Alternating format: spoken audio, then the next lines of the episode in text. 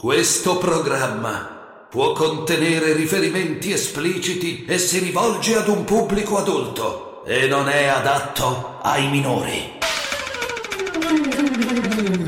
Vorrei sapere se vi rendete conto del linguaggio che voi adoperate. Sì, e non ce ne frega un cazzo, Camillo, sì, non ce ne frega. Tu pensi che i tuoi colleghi non utilizzino solamente il linguaggio formale, quello da ufficio, eccetera, eccetera? No, escono fuori, scoreggiano, ruttano, scopano. Probabilmente sarà anche laureato lei, si dovrebbe vergognare, guarda. Ma ti devi vergognare tu e le persone. Io tanto non gli ho dato del tu, le ho dando del lei. Comunque ma non me ne frega un cazzo di quello che mi dai. Io ti do del tu, io ti do del tu, come do del ti a tu. Un linguaggio così scurrile. E quale sarebbe il linguaggio scurrile? Non ho capito. Quale sarebbe? Che dite, potreste evitarvele perché non c'è nessun motivo. E allora spegni la radio e non ci rompere il cazzo, no? Molto semplice, cioè spegni la radio e non ci rompi i coglioni. Io ti vedi tu del tuo figlio della mignotta. Ma scusa, guarda, non bisogna dire le parolacce.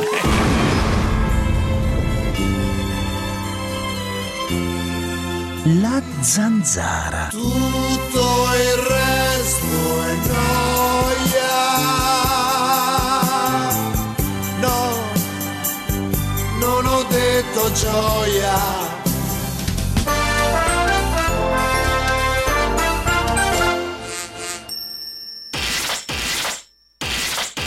Ma non sono vaccini quelli, sono sievi. 15 luglio, gente in vacanza o non in vacanza, 30 gradi alle 8 di sera, alle 22 chiusi in casa. Mani in alto fuori di qua. Non resteremo più prigionieri. Neanche chi è agli arresti domiciliari, tanto deve rientrare alle 23. Però puoi andare a giocare a calcetto, sudare, ma devi rientrare alle 22. Ricostituiremo il partito fascista. Mi riduce il lavoro e la libertà, risorneremo. Va, portalo fuori, va. Via, via. Bene, grazie Presidente. No, Vanni, fuori. Ma cacci nel culo! Non si ricorda Draghi quando aveva 20 anni. Liberi tutti, liberi tutti, liberi, liberi, liberi, liberi tutti. Com'è che in Spagna fanno concerti, teatri pieni e ne siamo ancora qua a parlare di coprifuoco alle 22? Ma andate a fare in culo, vergogna, vergogna, vergogna. Ciao Crux, siamo al top. Liberi, liberi, liberi, liberi tutti. Allora brutta merda, ancora lì che mi guardi, in ginocchio. Hai capito? No, che tieni i piedi.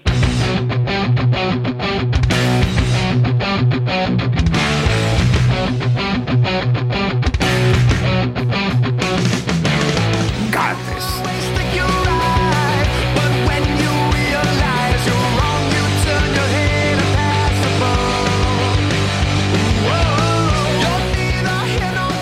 Questa è l'unica trasmissione in cui si issa la bandiera della libertà, in cui ci si batte contro la legge Zan, almeno una parte dei conduttori, contro la legge Zan, Parenzo invece a favore, contro il coprifuoco, contro questi vincoli che ancora resistono. In particolare il coprifuoco, ma non solo, l'apertura solamente all'aperto dei ristoranti e dei bar a partire da lunedì, probabilmente in molte regioni italiane.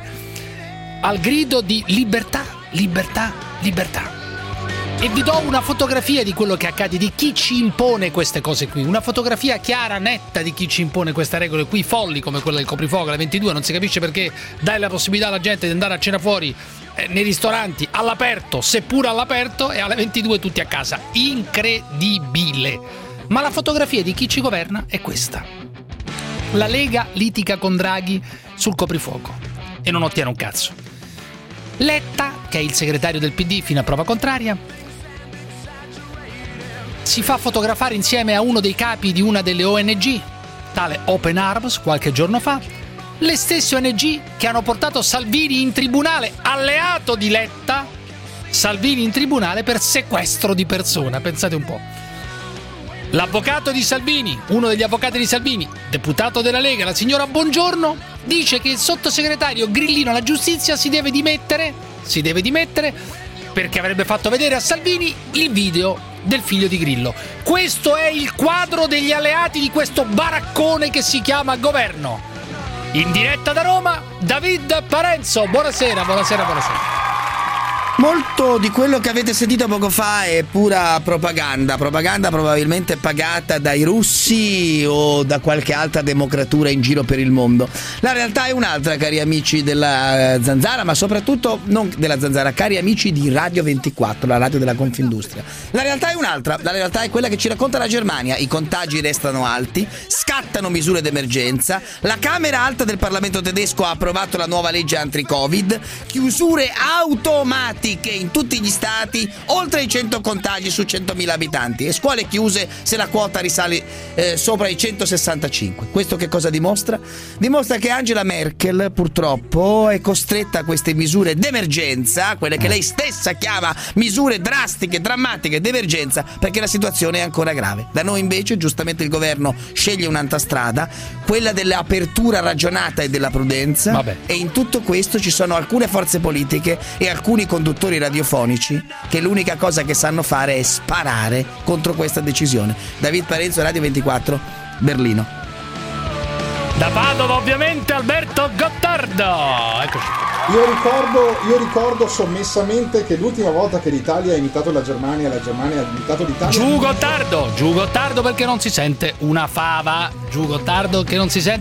Però stava dicendo qualcosa di interessante sull'ultima volta che l'Italia ha imitato la Germania. Si riferiva alla seconda guerra mondiale. Intanto Nicola Porro. E questo sul è Gottardo, lo diciamo all'ambasciatore tedesco in Italia. Ma quando si sentirà bene poi tedesco in Italia. Sì, ma è come se l'avesse detto all'ambasciatore tedesco in Italia. Sappia che quello è Alberto. Cioè le parole sentite un po'. Sì, le parole ascoltate, sentite per fortuna in una specie male, di bolla. Parole inascoltabili dal punto di vista del contenuto. Io non mi interessa dell'audio, anche se l'audio non mi interessa, me ne fotto. Anzi, meglio che non si sia sentito. No, lo dico meglio che non si sia sentito. Ma se si fosse sentito, l'ambasciatore tedesco in Italia dovrebbe intervenire per chiedere la chiusura della trasmissione, o perlomeno di cacciare quel personaggio in mondo. Ha detto semplicemente che l'ultima volta che l'Italia ha evitato la Germania è finita male. Esatto. Questa è storia, però. Una vergogna, un affondo duro nei confronti di un paese che, insomma, ha Porro sul coprifuoco, vai. Io il 22 non lo voglio, inteso come 22 peli di oggi, come 22 l'anno della dittatura fascista e il 22 come l'orario assurdo per cui questi geni pensano di ridurre il contagio mettendoci alle 22. Il 22 non lo voglio, le leggi fascistissime. Secondo te Porro ha sbroccato? Cioè ha perso la testa paragonando il coprifuoco alle leggi fascistissime? Porro una volta era un liberale e dovrebbe sapere che cosa sono, il dramma di che cosa sono state quelle leggi. Quindi un'iperbole mal riuscita, brutta, e che mi dispiace che l'abbia fatta lui, perché lui è un amico e sa che cosa sono state le leggi razziali. Quindi una vergogna. Noi abbiamo una sola possibilità, non credo che serva altro, quello di far capire a quei cazzoni dei nostri parlamentari di sinistra, se siete di sinistra, di centro, se siete di centro, di destra, che se siete di destra, nel senso di Forza Italia, perché è l'unica all'interno del centrodestra che ieri non si è astenuta, che io il 22 non lo voglio, non voglio il coprifuoco alle 22, non voglio ritornare nelle leggi fascistissime e nelle leggi che svuotarono lo Stato liberale, più o meno buono che fosse, furono svuotate. Qual era il paragone che stavi facendo, Gottardo? Qual era il paragone? Lo stesso che faceva anche Porro. Ragazzi, adesso io non credo che sia un tabù dire, e lo ribadisco, che quando l'Italia ha imitato la Germania e la Germania ha imitato l'Italia su una presunta emergenza, in quel caso lì, cioè l'aggressione da est, e adesso su un'emergenza vera, non è andata bene quella volta lì. Il paragone finisce qua. Io vengo da una riunione con dei ristoratori che mi hanno mostrato che i ristori che hanno avuto non pagano nemmeno le bollette. No, perché facciamo del bene con i ristoratori di Padova. Ma cosa sei? Con i ristoratori di Padova facciamo del bene, ti danno la musetta, ti danno la schiscetta. Grazie per essere venuto, Gottardo. Tieni la schiscetta così risparmi. No, non sono una vergogna. fare le marchette per avere anche il cibo. Ma non quale del bene? Non li prendete in giro, li prendete in giro questi poveri ristoratori. Qui adesso offendi, diremo perché con delle foto. No, prendete in giro i ristoratori. Li prendete in giro. Poi vi dico perché. Finché tu ti grattavi la pancia, loro hanno regalato 15.000 pasti durante il lockdown alle persone in difficoltà. Questi ristoratori mi hanno mostrato che loro non ci pagano neanche le bollette con i ristori. In Germania hanno inondato gli imprenditori di soldi. È per quello che in Germania possono permettersi il lockdown. Esatto, noi non possiamo permettercelo. Esatto. Siamo letteralmente in mutande. Come ha spiegato bene, come ha spiegato bene anche Giuseppe Cruciani su grandi superfici pubblicità a Milano. Altra vergogna di cui parleremo. Allora, ragazzi, Cruciani in mutande. Fermi, ragazzi, intanto un ristoratore, anche Polegato, il fascista Polegato, il fascista Polegato è un ristoratore che dice non paghiamo più le tasse. Ma non, paghiamo più le tasse. Chissà se le ha mai pagate tutte. Chissà se le ha mai pagate tutte, Polegato. Non paghiamo più le tasse. Fanno inciuci, siamo stufi. Allora, attenzione, schiacciamo tutti i parassiti, tutti dobbiamo contribuire per l'Italia. Andiamo con Pala e Forconi a Roma, dice Polegato, con una musichetta fascista sotto. Chiedo scusa, io non posso parlare di Polegato e spiego perché in 40 secondi. Perché questo l'Italia è l'unico paese nel quale un fascista dichiarato, che dichiara di voler fare una marcia anche nel suo abbigliamento. Sì, nell'abbigliamento, cioè che ha un ristorante dove c'è addirittura una cosa che si chiama Tiramidux, non Tiramisù, quindi anche i nomi dei piatti evocano il ventennio. Bene, questo è l'unico paese al mondo, perché se fosse accaduto in Germania, in cui io vengo denunciato da un fascista dichiarato. Perché ho fatto delle considerazioni sul suo Tiramidux. Bene. Dimmi tu, con la legge vengo rinviato a giudizio. Dimmi tu, succede la stessa cosa. Ma quale legge Zan? Qui avevo un signore che incita la marcia su Roma al fascismo e vengo inquisito io. Ma che è una roba folle. Sarebbe come in Germania se un ristoratore nazista dicesse io ho fatto un ristorante aperto per Hitler. Scusi? Un conduttore tedesco radiofonico lo insulta, viene inquisito il conduttore radiofonico e non quello che dice di essere nazista. Ma sarà ben strano. Io non ho nulla contro la magistratura, tutt'altro. Devo dire la verità. Però non ha tutti i torti.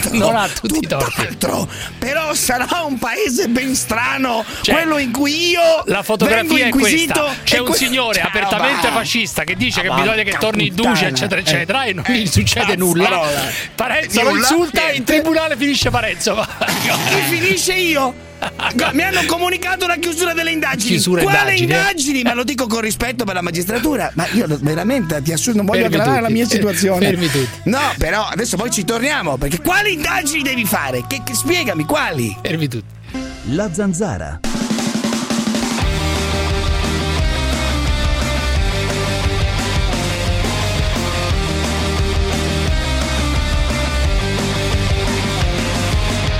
Zanzarosi, visto che siete ancora qui, fatevi sentire. Chiamate l'800 24 00 24 o whatsappate il 393 71 71 701. Non negateci un po' di sano qualunquismo. Ciao ragazzi, ma la storia del rider di Bologna e del nano del napoletano nel giardino mi fa dar giù di testa. Io però ho un terrazzino piccolo. È chiuso però con l'edera, non si vede. Se ci fosse un napoletano piccolino tipo un nano, io lo potrei mettere lì dentro e da fuori sentirebbe solo uè, gancia va, uè, fa guarda che figata, anche lui c'ha il napoletano però non si vede perché è nano, sarebbe una figata. Oggi ero in un noto negozio di arredamento e che mi ritrovo una vecchia decrepita di 90 anni che nemmeno si reggeva in piedi se non con il bastone, senza mascherina. Però noi giovani tutti a casa.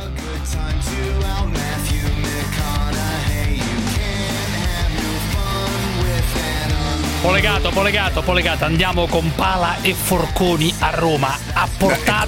Cerca di portare in tribunale Parenzo. E dice andiamo con Pala e Forconi a Roma e non accade nulla. Ma per me non dovrebbe accadere nulla in generale, né a lui né a te. Prendiamo la pala, prendiamo i forconi, prendiamo la macete, prendiamo i manganelli, dobbiamo essere tutti uniti e andare a Roma e spaccargli le palle a questa gente qui che ci sta massacrando. Ora, attenzione, attenzione, non mi voglio arrabbiare perché all'inizio della trasmissione. Ma è possibile, ma qua mi hanno detto, mi hanno convocato e hanno detto sono state chiuse le indagini. Dico scusi, quale indagini? Sono state chiuse le indagini a suo carico. Indagini a mio carico? Dice sì, chi mi avrebbe denunciato? Ho detto di grazia, Polegato. Dico scusi, Polegato, quello che si dichiara fascista? Sì. E indagano me. Ma ragazzi, ma voglio dire, io non voglio dire nulla. Grande rispetto per la magistratura, ovviamente, ma grandissimo rispetto, però. Viva l'Italia, viva gli italiani, viva la gente che lavora, viva i ristoratori, i baristi, viva il duce, un grande sua eccellenza il cavalier Benito Mussolini. A noi italiani, a noi! E questo qua rischia di vincere in tribunale contro Parenzo, perché credo. Ha detto delle cose. Ma anche solo il fatto hanno concluso le indagini su, ma di che cosa state parlando? Che c'è un signore che si proclama fascista, fa la marcia su Roma e dice prendiamo il macete. Ma io dico, ma è incredibile. Ma in Germania, ma se fosse successa la stessa cosa in Germania con un ristoratore, ripeto, tedesco, e questo ristoratore tedesco avesse detto venite nel mio ristorante, si chiama Heil Hitler nel mio ristorante, come si chiama scusi? Come si chiama scusi sul ristorante? Heil Hitler. Sì, lo avrebbero chiuso in un giorno. Ve lo chiedo a voi. Ma non lo so, se avessero fatto un dolce tedesco e lo avessero chiamato Göring, ad esempio, no? Pribke, Kappler, avessero detto spaghetti alla Kappler, ma cosa sarebbe accaduto lì in Germania? Devo ringraziare. E l'altro ride. E lui ride. Ma non c'è da ridere. Massimo rispetto per la magistratura, ma con tutto il rispetto per le autorità civili, politiche e militari. Massimo c'è qualcosa di strano. Allora, devo ringraziare. Mi fai finire qua. Devo ringraziare Marica, non posso dire il cognome, Marica, classe 1998, la quale mi ha inviato, cari amici, voi che vedete attraverso questa webcam, se la vedete naturalmente perché qui ci sono sempre problemi, mi ha inviato i suoi peli di figa, caro Gottardo, dopo una ceretta fatta per la mia mostra cerette. Questi sono freschi, ragazzi, questi sono freschissimi. Sì, posso non entusiasmarmi profumati, per questa cosa? Perché non puoi entusiasmarti? Non lo so. Ma sono i peli di... è un feticismo eccessivo. Io non sono feticista, grande amante della figa, ma non feticista. Ma io sì, roba di alcune cose sì. I peli non la condivido, i peli tirati via che faranno parte di una grande mostra, perché è l'attualità che irrompe, l'attualità, i peli di figa, la realtà. Fa schifo e basta. No, perché come fai a dire che la ceretta fa schifo sua? Come fai a dire che la ceretta fa schifo? Spiegami perché fa schifo. Ma fa schifo quello che stai dicendo. Perché la ceretta fa schifo? Perché la ceretta ti fa schifo? Perché ti fa schifo la realtà? Ma perché la realtà non è che se uno va in gabinetto ci devono essere le telecamere che ti seguono in gabinetto. E queste persone vogliono mostrare i peli dei maledetti egocentrici narcisisti malati come te. Cosa bisogna dire? Vogliono mostrare il momento in cui si tolgono i peli dalla figa. Ma è gente malata. Giordano, basta, sono 14 mesi chiusi in gabbia, tutto con le gabbie lì. Il signor Giordano ha puntato sulle riaperture. Lockdown positive. Basta, io non ce la faccio più. Sono 14 mesi che siamo chiusi in gabbia e appena si è aperto un piccolo speraglio, una piccola speranza di una boccata d'aria fresca, ebbene loro, i virologi della TV, i santoni del terrore scientifico, loro. Basta Burioni, Pregliasca e Bassetti, tutte con le figure. Dunque si è bruciato tutti i virologi. Basta con questi qua, eliminateli dalla TV. Basta! Sai che ti dico io, Donato? Basta! Basta Galli! Basta Burioni! Basta Pregliasco! Basta Bassetti! Basta tutti quanti! Basta Crisanti! Basta! Non ne posso più!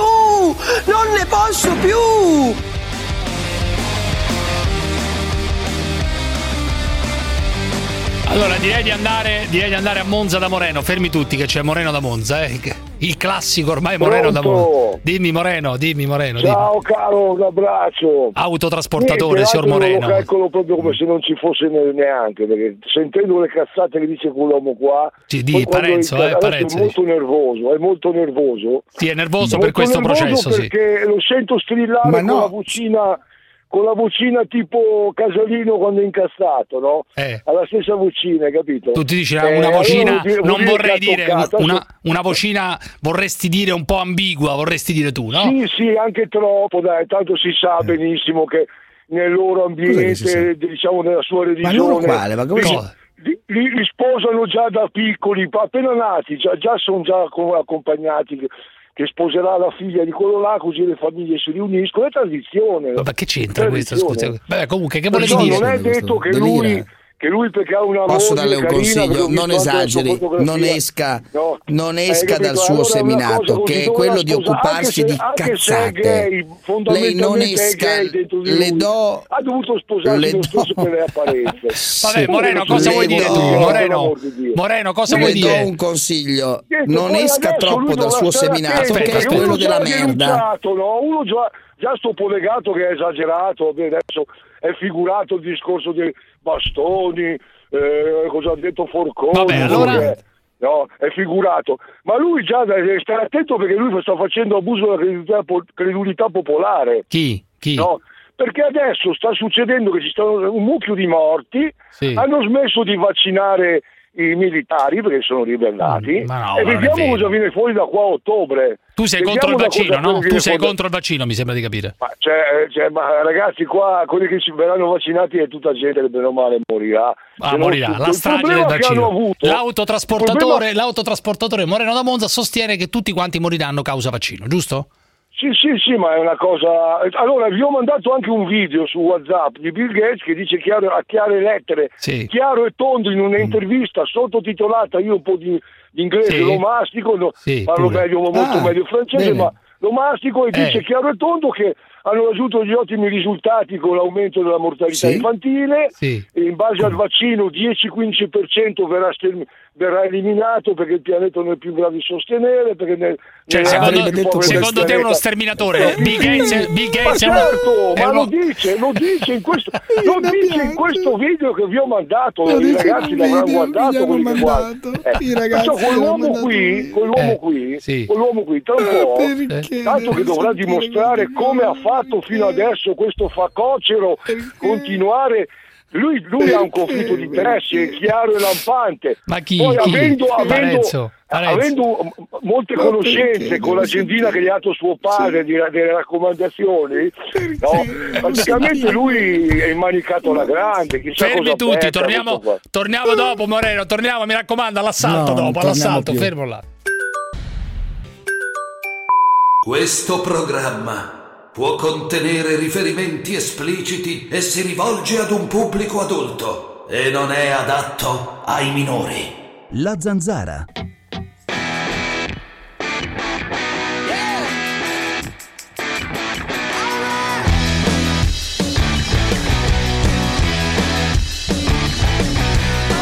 Guagliù, se volete parlare al telefono con la Zanzara da fallo 800 24 00 24, oppure se volete mandare i messaggi coppa WhatsApp 393 71 71 701. David, sono andato a Predappio per lavoro in Viale Matteotti e a 50 metri c'è un negozio di souvenir del Duce, di sua eccellenza. Bellissimo, dai che funziona. Viale Matteotti di fianco il negozio di souvenir del Duce, bellissimo. Allora, siete tanto bravi antifascisti quando dovete riempirvi la bocca di parole che vanno contro Mussolini, contro le libertà che vi aveva tolto, però adesso state zitti, coprifuoco alle 22 fino al 31 luglio, vi dicono dove potete andare, dove non potete andare, con chi stare, con chi non stare. E dove siete adesso, antifascisti? Dove cazzo siete? In piazza non vi vedo a lottare, ma dove siete? Enrico, ristoratore ultrafascista Perugia, pure. Viva il duce. C'è una contraddizione in queste cose, no? C'è uno che si dichiara ultrafascista che protesta contro presunte norme fasciste che sono quelle sul coprifuoco o sulla libertà di movimento. Siamo al paradosso. Comunque come Polegato che porta in tribunale Parenzo, come Polegato che porta in tribunale Parenzo. Comunque si mette male, ragazzi. Si mette male per la tua Juve, eh? Ah, no, si ma ne frega un cazzo, giù, dai ragazzi, giù, non capisci nulla, dai, su, la gente mi ha detto che sentire parlare di Parenzo di calcio è come sentir parlare, no, che ne so, questo non è calcio. Dai, su, ma questo non è calcio, questo dai, è cronaca, su. Non è calcio. Infatti non so i calciatori, il titolo crolla. Ma che la c'entra? Quelle sono dinamiche di borsa, ma chi se ne frega? Appunto è economia e politica. Giù. Allora, mi risulta, mi riferiscono, cari Gottardo e Parenzo, che Alessandro Gasman, il delatore Alessandro Gasman, quello che ha denunciato una festa di vicini di casa, poveracci, che volevano semplicemente divertirsi, non ha fatto il suo dovere, non ha fatto il suo dovere. Nessuno dice di denunciare vicini di casa, nessuna legge ti dice, nessuna legge ti dice di denunciare vicini di casa che hanno organizzato una festa di non so quante persone. Vergogna, però ognuno fa il cazzo che vuole. Per carità, eccetera. Abbiamo cominciato a bloccare tutti a destra e a manca sui social, eccetera, eccetera. Ora io vorrei, sì, a destra e a manca così blocchiamo tutti. Vorrei tornare a una considerazione sgarbiana. Il delatore figura servile verso chi comanda. Modesto Gas. Vai. La parola delatore sulla Treccani, che è il dizionario che ha maggiore autorevolezza, ha una sola uscita, non è che dice dire qualcosa per il bene comune, come dicono questi spioni che stanno con il modesto Gasman. Dice chi per lucro, per vendetta personale, per servilismo verso chi comanda, servo o per altri motivi denuncia segretamente qualcuno presso l'autorità giudiziaria o politica, soprattutto qualora esercita abitualmente tale attività.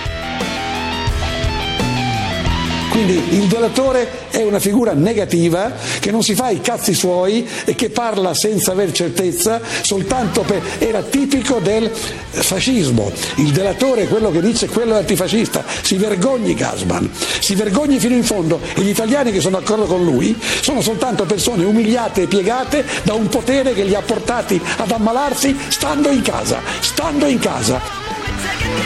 Ci sarà un giorno una Norimberga per questa gente che ha fatto morire le persone all'aperto, sia in Svizzera, sia in Svezia, sia a Madrid. Il contagio si è molto meno diffuso.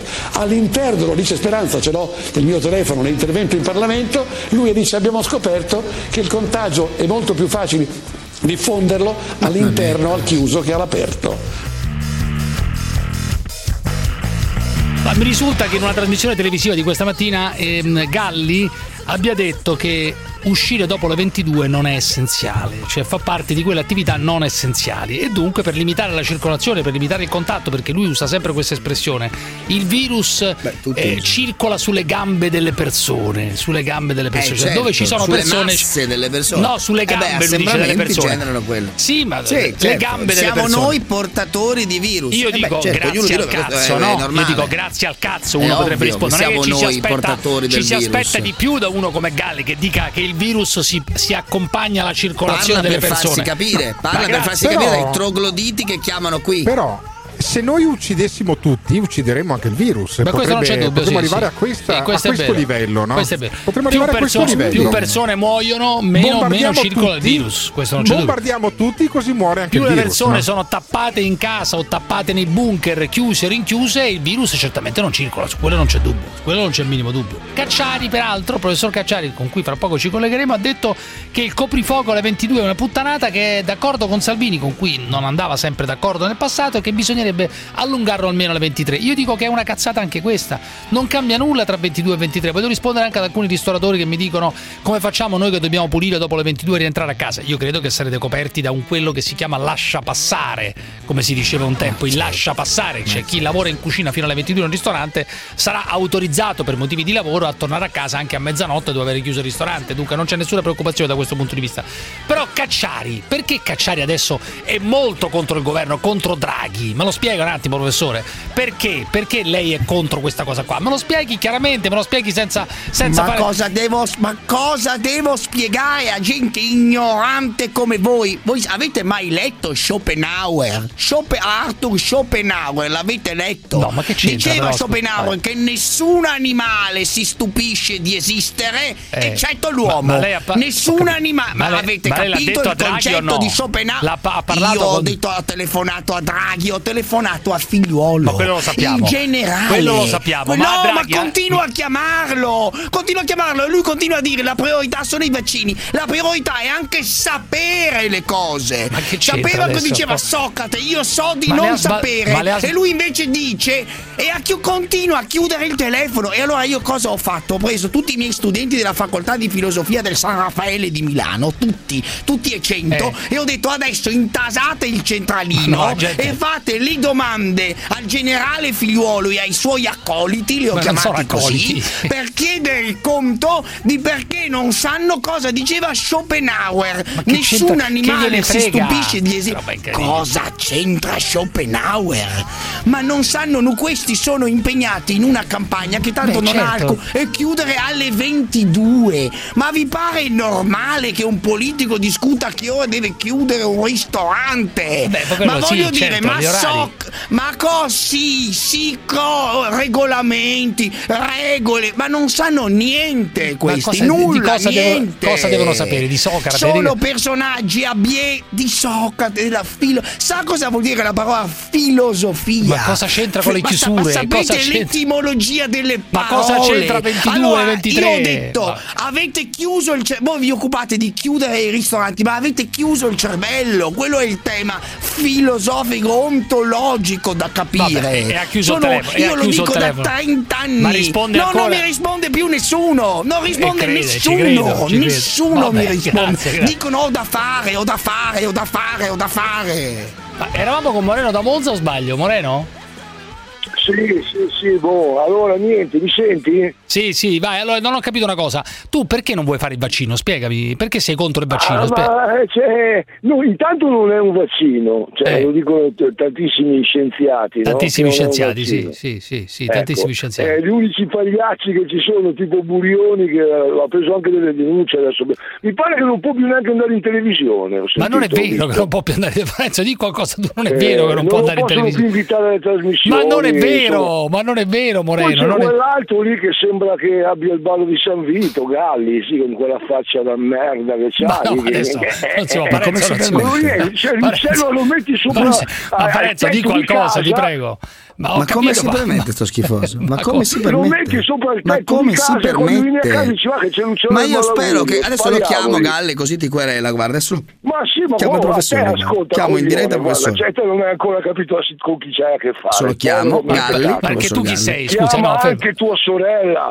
Hai capito? Querela, guarda. No, lo chiamo Galli per dire che è stato querelato. Io non so un centesimo ritardato mentale, capito? Io sono il solito. Ma non c'entra, ti sequestrano il cazzo, troveranno qualcosa da sequestrarti da casa. Sei ritardato, il camion è bulgaro, mongoloide. Fermo.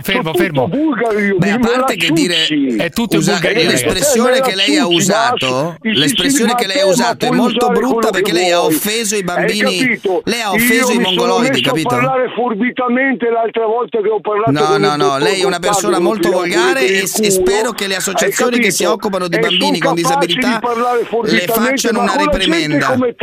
Con la gente come me, io sono contento che dico così, a parte che tuo papà ti... Ma come fai? Tu hai detto che hai tutti i soldi in Bulgaria. Gratis che deve fare alla gente, Tu hai detto che hai tutti i soldi in Bulgaria, Moreno, tutti i soldi. Certo, io non pensi che io mi metto a parlare così e avere qualcosa al sole. Tu non hai nulla qui, in Italia non hai niente. Io non ho niente. Non ha nulla, David, non ha nulla in Italia.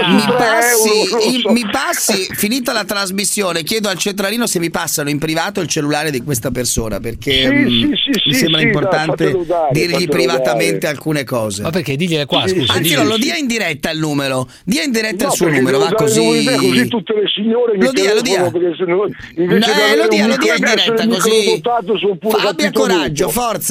po' di coraggio, forza, dia il numero in diretta, forza. Non casare il telefono da deficienti come te dalla mattina alla sera che io ci lavoro. Abbia il coraggio, ma se lei pensa di essere in maggioranza dia il suo numero, le faranno i complimenti. Cosa pensi che se lei non pensa di aver detto delle castronerie, se lei non pensa, questo lavora, questo lavora, ma che lavora questo poveretto, farà le marchette ai bordi della strada questo. Ma quale lavora questo, fa le marchette, lo sanno tutti. C'era pure il suo numero, ma che lavora questo? Ma se io sono, ma se io nei bagni della stazione Termini ho visto il suo numero di cellulare, ma che lavora questo?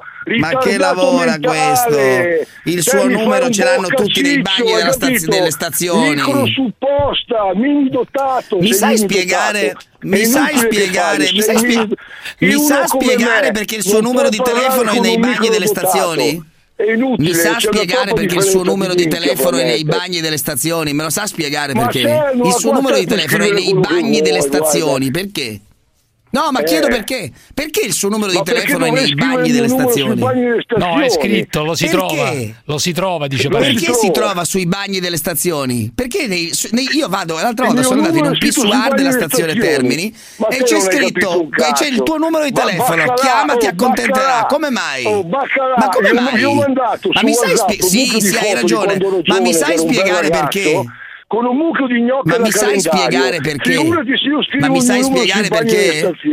Scusami, ma come mai scrivono il tuo numero? Le bottiglie del piscio tutte le notti dei camionisti che ti mettono da Roma la sera, no? Ma come mai? Scusami, ma come mai c'è il tuo numero nei bagni delle stazioni? Per questo è pieno di bottiglie di piscio in giro. Moreno, scusami Moreno, ma tu la tua opinione sull'omosessualità qual è? No Moreno. Guarda, io ho conosciuto parecchi personaggi, no? L'importante è che le persone stiano al suo posto. Sì. Ora, se io ti dico che sono etero, tu sei omosessuale, diciamo, parliamo adesso a parte perché con te si può parlare in maniera civile, quell'altro è una bestia, è inutile parlarci. Allora, ognuno fa quello che vuole nella sua vita, a parte il discorso dell'adozione dei bambini, poi possono sposarsi, inchiappettarsi. Te lo dico in Veneto. L'importante è che mi state a doveri dal culo, diciamo, mi pare. L'importante è che mi questo qualcuno potrebbe interpretarlo come omofobia. Importante che mi siano a 2 metri dal culo. Fermi tutti, fermi tutti. Va interpretata in un altro senso. Fermi tutti. La zanzara.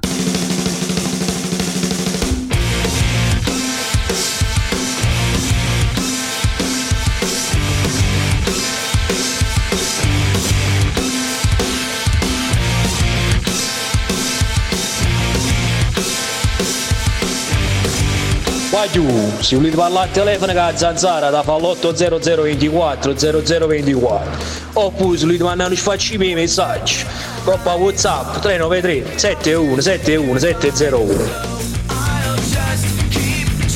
Messaggio per tutti gli organizzatori di feste clandestine contro i protocolli anti-Covid. Nasce oggi 22 aprile 2021 la Lega Italiana Delatori, quindi tutti voi che vi riunite nell'ombra della notte col favore delle tenebre, ricordate che avrete sempre 1000 occhi puntati addosso e non la passerete liscia. Pagherete caro, pagherete tutte le notti insonni che avete fatto trascorrere ai vostri vicini, e la cosa bella è che non saprete mai di chi sono i 1000 occhi che terranno conto dei vostri comportamenti e chiameranno le forze dell'ordine per rompervi il buco del culo. Questo è un povero cretino che dà ragione a quelli che denunciano. Io sono sicuro che perfino Parenzo, di fronte a qualche rumore proveniente dalla casa accanto, dall'appartamento accanto, non farebbe assolutamente nulla. Nemmeno se tu vedessi, ti giuro, nemmeno se tu vedessi delle persone entrare, una decina di persone entrare in un posto, non chiameresti mai e poi mai né carabinieri né polizia. Non farei... E allora perché devi esaltare il comportamento di chi ha denunciato perché ha una idea assurda di quello che è, di quella che è, diciamo, la civiltà, non farei nulla. Io non denuncerei nessuno. Ma non mi schiero neanche tra coloro i quali stanno ghigliottinando il grande Gasman, semplicemente perché lui nella sua sensibilità si è sentito in dovere di denunciare Sì, denunciare quanta, per il bene del palazzo sensibilità e della due sua critiche. Quindi i social non mi sento di criticare. Nei social c'è anche sangue e merda, prenditi sangue e merda, sì, e non rompere i coglioni, dai. E su. Poi il grande Gasman era un altro tra le altre cose, quindi attenzione. Va bene. Allora, vi faccio sentire un paio di virologi, un paio di virologi, uno è Crisanti. Certo, tocchiamoci i coglioni, ragazzi, a pelle in contemporanea Gottardo, Cruciani, Parenzo, pure tu dovresti toccarti i coglioni. Perché voi non volete sentire la realtà. Avremo più morti, non è una come previsione. Come quando dicevano che non ci non sarebbe stata la seconda ondata, avremo più all'epoca, morti. Avremo più morti, dice Crisanti. Minchia. Per colpa delle ripercussioni, avremo più morti. Ma questo lo dice chiunque. Fino a quando tutte le categorie più protette non sono vaccinate, le categorie più sensibili, è ovvio che lo avremo, è matematico purtroppo. Infatti si chiama rischio calcolato, ma sempre di rischio si tratta. Aumenterà il contagio e sicuramente ci avremo più morti. Gran parte delle persone a rischio e potenzialmente vulnerabili ancora non so vaccinate. Certo. Ecco, questa è una cosa da tenere presente. C'ha ragione, sì, però, è una cosa ovvia. Però posso dirti una cosa, a parte che non è vero perché molte regioni hanno raggiunto gli ultraottantenni, hanno raggiunti quasi tutti. Basta fare un ragionamento molto semplice. L'Inghilterra, Israele e l'Inghilterra, i due paesi che hanno fatto lockdown e vaccinazione di massa, hanno riaperto quando hanno vaccinato la maggioranza della popolazione. Sono i due esempi di scuola che noi abbiamo davanti.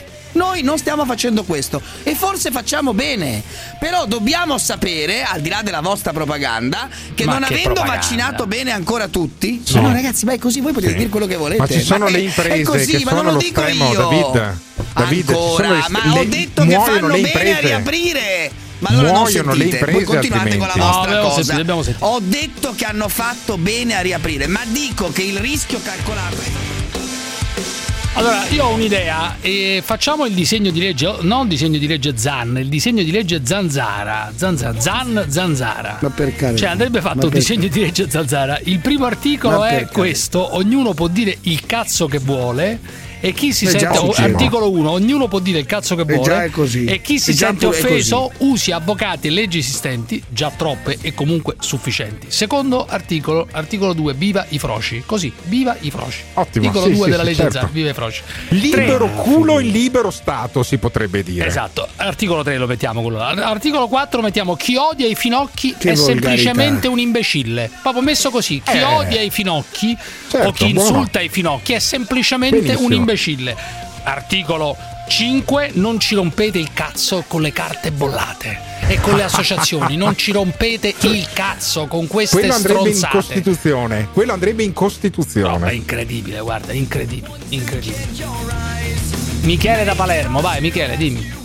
Michele da Milano, Cruciani. È uguale, non c'ho scritto Palermo, no, qua hanno sbagliato. È uguale, no, dai. Milano, ma stai sghezzando. Perché sei pure razzista, sei pure razzista coi palermitani, non ho capito. Allora, no, dai, beh, forza. Però è... Vabbè, Michele da Milano, dai, forza, Michele da Milano, avanti.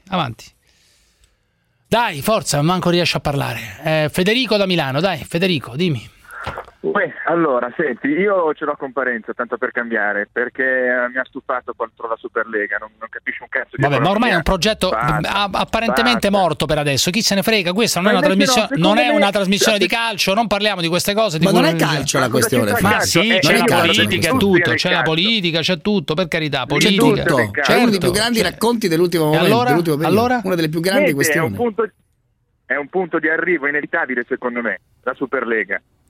Va bene, d'accordo, dai. Francesco da Milano, l'hanno fatto, Francesco da Milano, hanno fatto la supercazzo, l'hanno fatto. Francesco da Milano, quello è sicuro. Per adesso è la supercazzo. La supercazzo l'hanno fatto. Francesco da Milano, dimmi Francesco, dimmi Francesco. Ciao, ascolta, innanzitutto siete tre giganti tutti, comunque ho tre cose da dire. Dimmi, dai, forza. Prima a Parenzo, anche se la storia di Formigoni, vergogna. Seconda cosa. Sì. Vergogna per te che continui a difendere questi ristoratori che danno prova sempre, come dice Francesco da Firenze, Che anni e fottono. Ma perché? Non ho capito. Ma tu conosci? Non ho capito. Tu conosci ristoratori evasori e non li denunci? Perché non li denunci? Se conosci? Denunci perché la società è girata su questo. Su che cosa? Sul nero? Su che cosa? Ma che i ristoratori facciano una parte di nero? Lo dicono esplicitamente anche loro. Cioè, ma chiunque fa una parte di nero? 20%, 10%, sì, 20% di nero. Lo fanno tutti. E allora mica sono. Guadagno 1.200 euro. Peggio per te che vuoi guadagnare 1.200. Magari in un altro modo ne guadagni di più. Peggio per te. Ma magari in un altro modo ne guadagni di più, a rimanere dipendente va benissimo. Come fai adesso? Si può dire peggio per te a uno che guadagna? No, ma non è che si può lamentare perché guadagna 1.200 euro. Cioè, certo che si può lamentare, ha ragione. E perché? Dipende che lavoro fa. Cioè, no, ma dico che gli dici peggio per te. Uno no. Che ma Formigoni lascia stare, non è Formigoni il problema, lì è la pensione, il diritto alla pensione che è un'altra roba. E poi anche non essere d'accordo con me. Ha ragione. Ha fatto quel lavoro e l'hanno pagato per quel lavoro che ha fatto. Fine, non c'entra niente. È la sua pensione. Ma dipende come lo fai. Se sei cassato condannato per corruzione, se sei stato condannato per corruzione, hai tradito lo Stato. Hai tradito lo Stato, non ti devono dare i quattrini per campare 7.000 euro. E non ha diritto a vivere. No, come no? La pensione minima, prenda la pensione minima. Prenda la pensione minima. Prenda la pensione minima. Prenda la pensione minima come prendono milioni di italiani, porca puttana. Certi diritti a certe persone, come la storia del fratello di Totorina, deve marcire in carcere. Cosa vuol dire perché sta male e perché non sta male? Andategliene a dire a tutte le persone che magari hanno perso la vita, e i diritti a certe persone come i pedofili, non è che sono, vabbè, che so, adesso stai paragonando una cosa che non c'entra niente, non è che i diritti come... non si possono toccare. Se tu hai commesso dei reati gravi nei confronti dello Stato, lo Stato non ti può dare una pensione barra vitalizio, che peraltro è già un privilegio a vita. Quanto capito? Questo è il punto fondamentale. Ma è una cosa talmente logica, è una cosa talmente che non mi piace. Ma non solo popolare, è la realtà queste qua. Vendette. Quanto mi piacciono queste vendette. Ciao.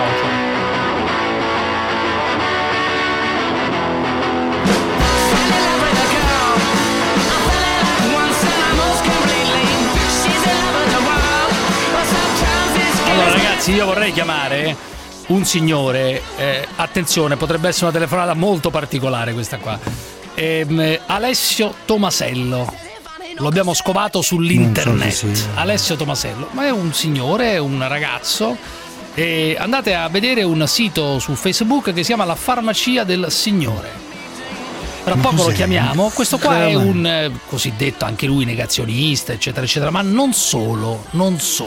Alessio Tomasello una volta aveva definito, se non ricordo male, Burioni, il professor Burioni lo aveva definito un genocida per via dei vaccini, un genocida.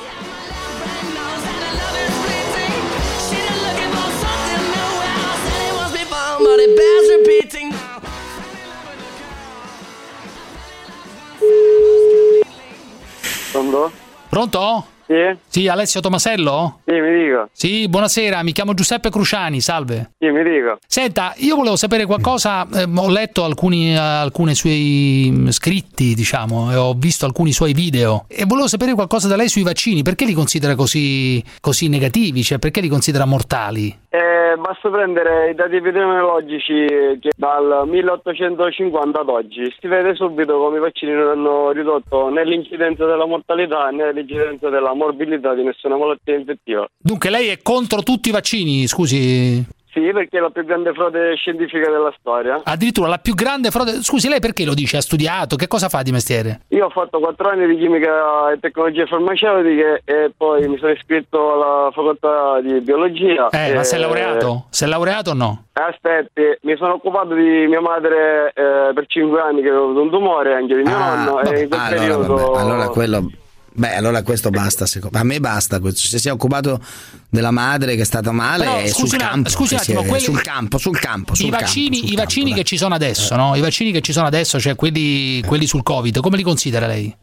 Allora, come se le ho detto che tutti sono una frode, anche quelli nuovi sono una frode. Ma uccidono? I vaccini, appunto, come si vede dai grafici, hanno peggiorato le condizioni epidemiologiche delle malattie infettive. Scusi, ma lei ci crede al Covid o no? Adesso lasciamo perdere gli altri vaccini, parliamo di quello sul Covid. Lei ci crede all'esistenza del Covid o è tutta una truffa mediatica, una truffa? No, io ci credo benissimo, ma non, siccome è un sistema vibrazionale quantistico, c'è una molecola. Sì, allora io penso che ci sono due cose. Uno, che stanno utilizzando delle armi elettromagnetiche, microonde, e due, ci sono delle armi elettromagnetiche a bassa intensità che possono essere utilizzate. Queste armi, ma queste armi dunque dietro c'è qualcuno. È inutile che lei pensa che mi vuole prendere per il culo. Non sto pigliando per il culo. Se lei parla di armi elettromagnetiche, dietro c'è qualcuno che utilizza queste armi. Tomasello, scusi. Scusi, ma negli anni 70, negli anni 80, negli anni di piombo, chi li faceva gli attentati? Mi sembra lo Stato, mi sembra. Io so che li faceva lo Stato. E dunque oggi, secondo lei, il virus è stato creato? Per esempio, il virus Covid, eccetera, è stato creato da qualcuno in laboratorio, dagli stati, dalle multinazionali? Da chi è stato creato? Il laboratorio crea una frequenza che poi, parata dalle persone predisposte, le fa malare. Cioè, se io ho un corpo infiammato, se io gli mando una frequenza bassa, una bassa frequenza che può essere mandata tramite un telefonino, la TV, voglio dire, io creo un virus che, come ho detto, un sistema che ha un sistema vibrazionale, un oggetto così piccolo che ha una sua vibrazione. Sì. Chiunque abbia studiato fisica quantistica sa che anche se ha una vibrazione piccolissima ce l'ha. Sì, quindi io posso creare una frequenza che praticamente immessa in circolo predispone le persone ad ammalarsi. Io ho i dati che dimostrano che tutti i sintomi del Covid-19 sono perfettamente sovrapponibili, ad esempio, ai dove danni li da ha microonde. Questi dati? Ai danni da microonde. Che dati sono? Vabbè, quello da forno a microonde. Allora, allora c'è il professore dell'Università di Washington, Martin Paul. Sì, che dice Martin Paul? E poi c'è il ricercatore Massimo Marinelli. Sì, ma che dicono questi qua? È un ex CNR. Ma c'è sta gente. Ma che dicono? Dice che le armi microonde possono produrre tutti i sintomi del Covid. Cioè, addirittura. Ma scusi, perché lei ha dato ogni tanto, leggo qua, del massone, del satanista, del genocida al signor Burioni, per fare un esempio? Cioè, suo padre era massone, non è che me lo sto inventando io. Suo padre era un massone. Ma che ne so che suo padre era massone? Chi te l'ha detto? Chi te l'ha detto lei? Perché si trova negli elenchi della massoneria. Perché ha dato del genocida? Ma chi gliel'ha detto a lei? Perché genocida? Certo, perché lo so che praticamente chi è massone non può dirlo, quindi non c'è nessuna prova che qualcuno sia massone. Ma perché genocida? Perché espone le persone a dei farmaci tossici. Cioè, e quali sarebbe? I vaccini. Cioè. Ma l'hai paragonato a Mengele, amico mio, l'hai paragonato a Mengele. Lo è, infatti. Ma come fai a dire che è Mengele? Cioè, tutti quelli che sono a favore dei vaccini sono come i nazisti, secondo te? No, sono ignoranti come le capre. Sono ignoranti tutti quelli che vogliono i vaccini nel mondo, sono ignoranti come le capre. E in più studiano tutte le stesse fesserie dagli stessi libri. Poi non approfondiscono l'epidemiologia perché non è studiata nelle facoltà. Scusa, Tomasello, io voglio capire una cosa, ma tu di mestiere cosa fai di mestiere? Cioè, questo voglio capire, di mestiere, nella vita cosa fai? Sto completando gli studi Ma quanti anni hai? Quanti anni hai? Ho 30 anni. Ah, 30 anni, va bene. E pensi di essere più capace di Burioni o non so, di questi dei virologi che ci sono in Italia? Certo, io ho curato mia madre da un cancro che necessitava di intervento chirurgico, quindi se l'ha curato, adesso scusami, prova a intervenire. Io penso che questo signore, se questo signore davvero ha curato la madre, penso. Allora voi, se mi volete mettere, mi prendete, mi denunciate e poi ne parliamo. Ma io non voglio denunciare nessuno, io non voglio denunciare nessuno. Invece ma figuriamoci, semplicemente agli infermieri. Ma figuriamoci, mi faccio prendere per il culo. Ma figuriamoci se io ti denuncio, a me che me ne frega, a me, cioè che me ne frega, non me ne frega nulla di denunciarti. Sto dicendo semplicemente, se uno pensa che quelli che vogliono i vaccini siano dei pazzi genocidi e siano come i nazisti, siamo nel nazismo oggi, cioè il nazismo. È chiaro. Comunque è vero o no che esistono delle società segrete nel mondo? Esistono o no? Quello che c'è, ma ci saranno certo delle società segrete. Adesso Parenzo, perdi la pazienza pure te, mi sembri troppo calmo. No. Che cosa fanno queste società? E che ne so, ma trameranno nell'ombra. Che cosa fanno gli Skull and Bones? Che cosa fanno? Io voglio sapere che cosa fanno questi signori. Chi? No, ma a me, guarda, la cosa meno Schalenborn, sì, sì, la cosa meno grave. Peschi e ossa. Ah, sì, ma sono anche che cosa fanno i gesuiti? Che cosa fanno i gesuiti? I gesuiti, poi adesso che c'entra i gesuiti con i vaccini? Scusi, non so, i gesuiti controllano le anime, tutto ciò che riguarda le multinazionali. Abbi pazienza. Secondo te c'è una lotta tra il bene e il male? Cioè ci sono anche dei satanisti in mezzo a questa storia? Vedo, io sono. No, tu hai parlato di satanisti, ma tu sei un tecnico, stai parlando di satanisti, stai parlando di satanisti. Allora, lei mi ha introdotto all'interno del suo scivolo per fare in modo che io appaia come un pazzo squilibrato. Ci siamo? Ma un pazzo. No, fermo. No, mettiamo le cose in chiaro. Lei non è un pazzo. No, mettiamo le cose in chiaro, scusi. Ha ragione. Lei non è un pazzo scatenato. Cioè, Cruciani sbaglia. Ma io non ho detto che è un pazzo. Io ho detto che è un pazzo. Non è un pazzo. Lei non è un pazzo. Lei è un coglione. Infatti bisogna rimettere le cose a posto. Ma lei può dire quello che vuole. Esatto. Lei non sa che la cosa grave che lei ha detto, questo è il peggio. Ma lei, la cosa grave non è la massoneria. Ma chi cura? Ma lei? La cosa grave che lei ha detto non è la massoneria, è che lei pensa di essere un medico perché ha curato la madre. Cioè la pazzia sua deriva da quei cialtroni. Ma scusi un attimo, lei consiglia in generale a chi ha il cancro, consiglia la chemioterapia? No. È roba incredibile, ragazzi. Parenzo, reagisci di qualcosa. Io non so più che dire. Non posso reagire. Posso fare due cose. Ma pensa che siamo nel nazismo, questo signore. Ma scusi, lei, io posso fare due cose. Aspetta. Uno, posso mandare a fare il culo con tranquillità, facilità, eccetera. La seconda cosa che posso fare è avvisare i medici. Io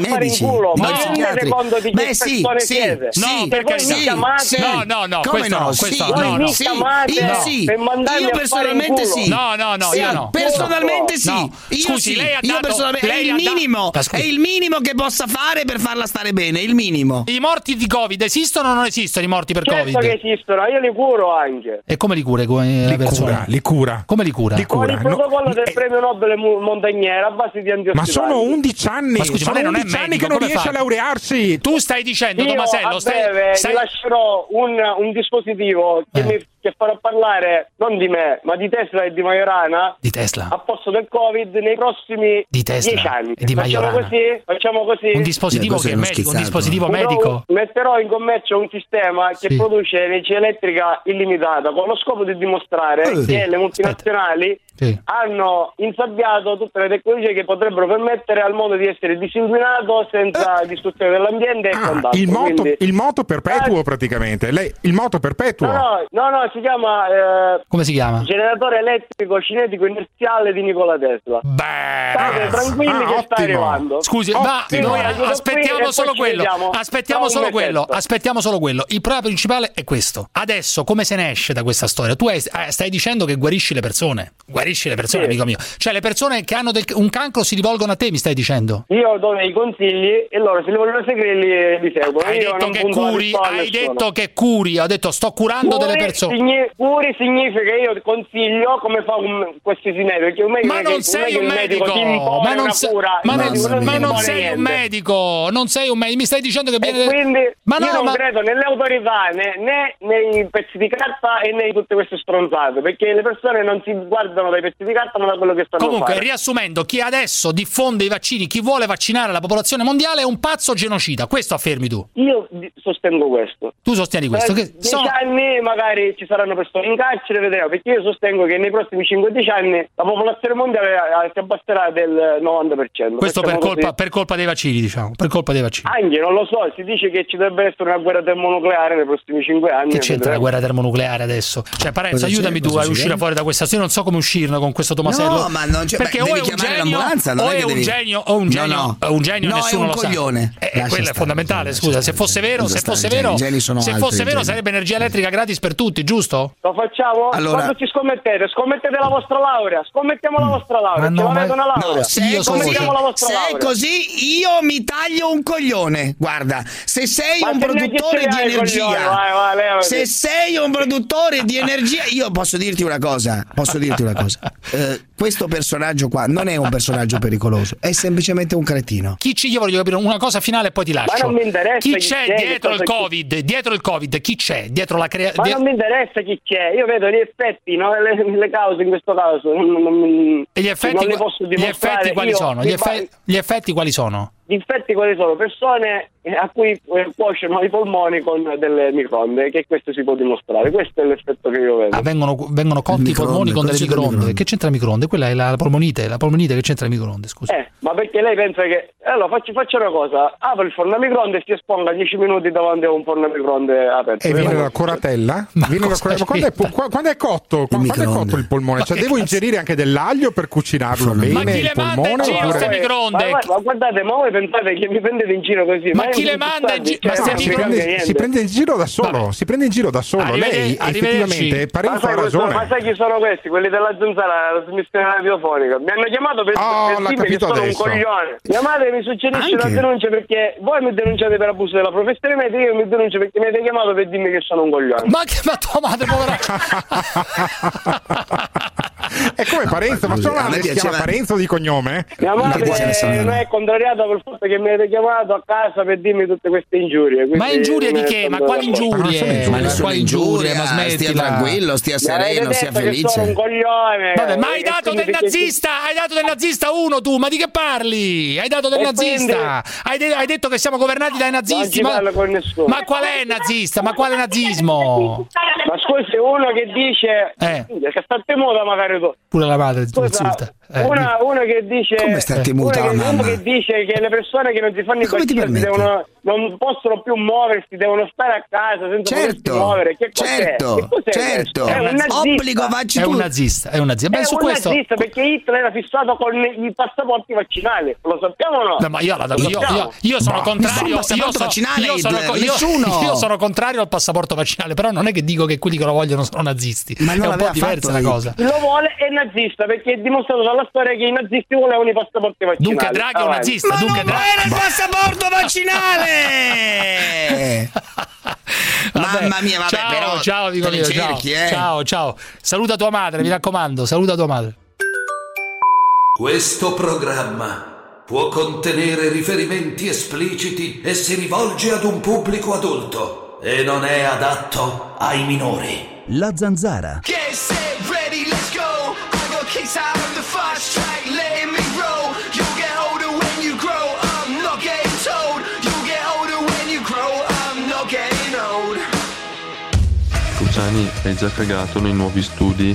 Dai, raccontaci com'è la carta igienica, se è tipo carta vetro o se è più tipo ovatta. Dai, facci una telecronaca. Mamma mia Crucio, questa cosa che hai detto ieri, che l'omofobia in Italia non esiste, è una cosa assurda, cioè non so tu dove abiti. Parenzo avanti tutta.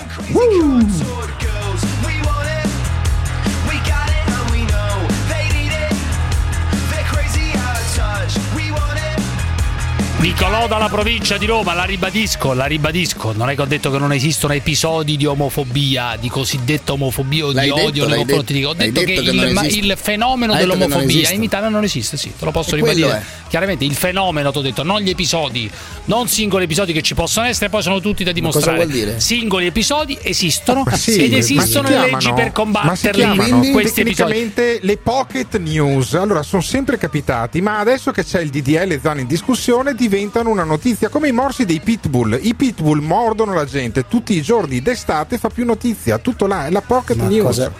Non riesco a capire, tecnicamente paragonando i morsi dei pitbull agli episodi di omofobia. Tu stai paragonando i morsi dei pitbull solo in alcune, solo se c'è una serie e solo in alcuni casi. Gli episodi di omofobia, gli episodi di omofobia a ragazzi che si sono tolti la vita perché non diciamo cazzate. Gli episodi di omofobia esistono. È successo. Ci sono dei ragazzini che dalla vergogna si sono tolti la vita. Ripeti sempre la stessa cosa. Ripeti sempre la stessa litania. Perché non lo capisci? Ma non è così. E tu ripeti sempre la solita stronzata che non esistono questi casi. Non esiste l'omofobia come fenomeno di massa. Come fenomeno di massa. Non c'è. è un fenomeno che quando c'è, uno fa una legge significa che c'è un'emergenza, porca puttana! Non c'è alcuna emergenza per i gay in Italia! Possono vivere tranquillamente e fare il cazzo che vogliono! Porca la grande troia! Non c'è le brigate rosse, Nicolò, dalla provincia di Roma. Nicolò, dimmi. Ma ci sono degli episodi che vanno presso dei singoli episodi per cui già ci sono le leggi. Nicolò dalla provincia di Roma, dai, forza. Non ci sono già le leggi. Tant'è che quando hanno fatto la legge sulle unioni civili, che io ero, cui ero favorevolissimo, per me anche il matrimonio, sono favorevole anche al matrimonio, alla fine i risultati sono stati quali? Va bene lo stesso, che si sposano in pochi. Si tratta di dare diritti, non di toglierli. Ma si tratta di dare dei diritti, dare delle garanzie. Quali che ci sono già nelle leggi italiane? Divento pazzo. Nicolò, provincia di Roma, questo è pazzo. Nicolò dalla provincia di Roma dice parole a vuoto. Cosa che non vuoi capire, ma lo fai solo per la trasmissione. Figuriamoci, sono convinto. Assolutamente, assolutamente. Faccio una battaglia pazzesca fino all'ultimo sangue. Nicolò dalla provincia di Roma. Dimmi. Libertà, libertà, libertà. Dimmi che vuoi. È ora di legalizzare la marijuana. È ora di legalizzare la cannabis, ragazzi. E ce l'ho con Gottardo, che ogni volta spancurizza e prende per culo chi se fa le canne. Mi e non è vero bene, che chi se fa le canne... Sì. Non è vero, è un cretino come lei. Non tutti sono cretini come... Non tutti sono... Non tutti sono cretini come lei, ok, benissimo, posso essere d'accordo su questa sua affermazione effettivamente. Ma a proposito di un'emergenza economica in Italia e è arrivato il momento di legalizzare la cannabis. Io non ho capito perché si risolve, perché si risolve l'emergenza economica. A noi legalizzano la cannabis e noi non lo facciamo, perché? Perché siamo ancora vittime di gente come te, come recovery plan. È come recovery plan, secondo lei la cannabis, cioè dovrebbero metterla tra gli interventi del recovery plan? Secondo me dobbiamo farla con la cannabis. La rivoluzione verde è farsi i cannoni, secondo lei? Ah, molto interessante. Ma il suo titolo di studio qual è? Secondo te chi fa le canne? Quello non inquina. Ma tanto se lo fanno, ma tanti cannoni se li fanno lo stesso, cioè, i cannoni tanto se li fanno tutti. E allora se li fanno lo stesso perché bisogna legalizzare, scusi. Tanto se non cambia nulla. Perché almeno togli qualche soldo alla criminalità. Ma senti l'avvocato del cretino, invece che l'avvocato del diavolo fai l'avvocato del cretino. Io dico solo cose di cui sono convinto, e di questa cosa sono convinto. Sono convinto da decembre, che c'entra, a maggior ragione. Ma perché non fumi le canne? Nemmeno Pannella fumava le canne, eppure faceva la battaglia per la legalizzazione. Che cazzo vuol dire? A maggior ragione faccio la battaglia. Non vado a mignotte gli altri. Non vado a mignotte nei bordelli. Perché si fanno male gli altri? Ma chi si fa male? Ma che dici? Ma dopo questi si mettono a guidare le macchine, distruggono le vite della gente. Ma quelli sono gli ubriachi, la maggior parte. Ti segnalo che sono gli ubriachi. Non ci si ubriaca di canne. Della cannabis, perché quelle non le proibite? Ciao Nicolò. Perché quelle non dite le proibite? Ma senti le puttanate che dicono su queste.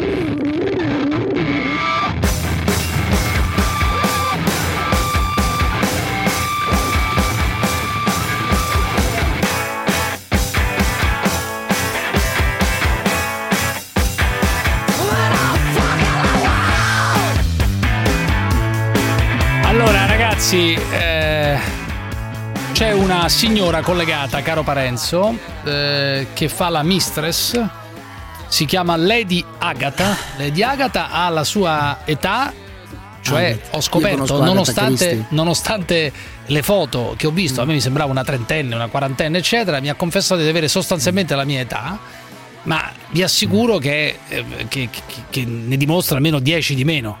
10 di meno, e ha dei piedi...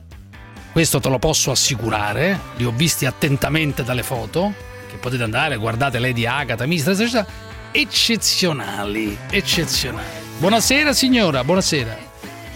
Buonasera. Buonasera. Com'è su Instagram la signora? No, magari non c'è su Instagram, non lo so. Lady Agata. Sì. Lady Agata. Allora, sì, con la TH? Ma un omaggio alla... È un omaggio alla grande scrittrice Agatha Christie, immagino. No. Diciamo che la provenienza sono siciliana, quindi Agata. Sì. Però opera soprattutto su Milano, diciamo la verità, diciamo la sua solo su Milano. La particolarità di Lady Agata non è tanto quello che fa, perché l'abbiamo sentito più volte, ma alcune cose gliele faremo dire, è il fatto che convive con una persona. Cioè la maggior parte dei mistress che ho conosciuto io, diciamo, sono single fondamentalmente, perché è un mestiere che un po' potrebbe allontanare qualche uomo, potrebbe allontanare.